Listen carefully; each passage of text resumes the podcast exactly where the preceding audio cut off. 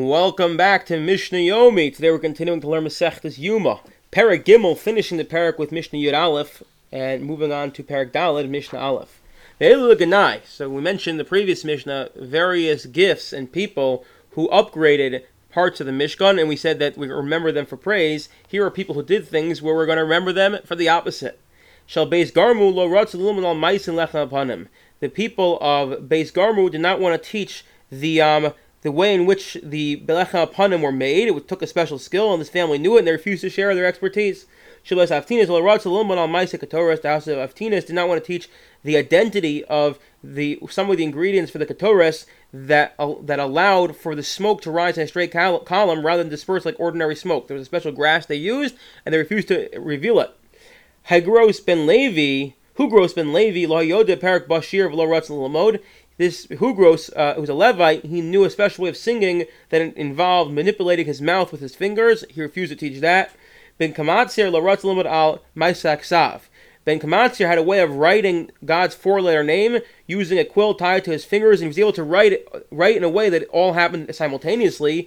Al Rishonim Nemar, and okay, so he also refused to teach it. So Al Rishonim, the people in the previous mission, we say Zecher Tzadik Levracha, their memory for righteous, their memory of a righteous person is a blessing. But Elu Nemar, and these people Ganai, B'Shem Risham Yirkov, the name of the wicked shall rot. When you, when you have something in your possession that can help and benefit the rabbim, it is your responsibility to give it and teach it to the multitudes, to the rabbim. Let's return now to Mishnah Daled. We're returning to the Seder Avodah. Taraf bekalpi ve'el yeshne garlos. So if you recall, we left off the Kohen Gadol standing by Shaar Nikanor on the eastern wall of the courtyard. He has this box that contains the two lots, one that says La Azazel, one that says La Hashem, and the two he goats. He snatches, he pulls out from the lottery box the two lots, one in each hand.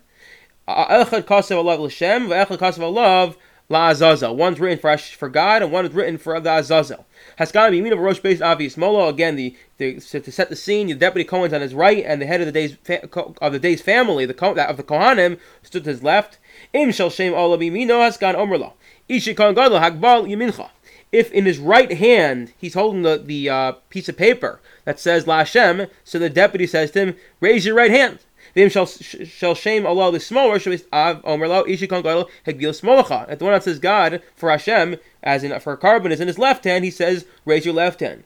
Nasnash Nesirim, so they placed their respective uh, lot on the respective goats. So if the, the hand, uh, whichever goat was next to his right hand, he placed that lot on. The one next to the left, and he placed that one on.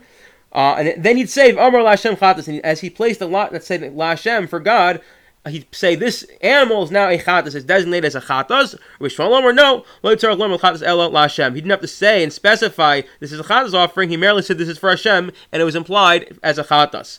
Vein on nachrav, and everyone respond, Baruch Shem Kavod Malchus Soli Olam Ve'ed, blesses his name for his glorious kingdom forever and ever. With that, I wish you a wonderful day.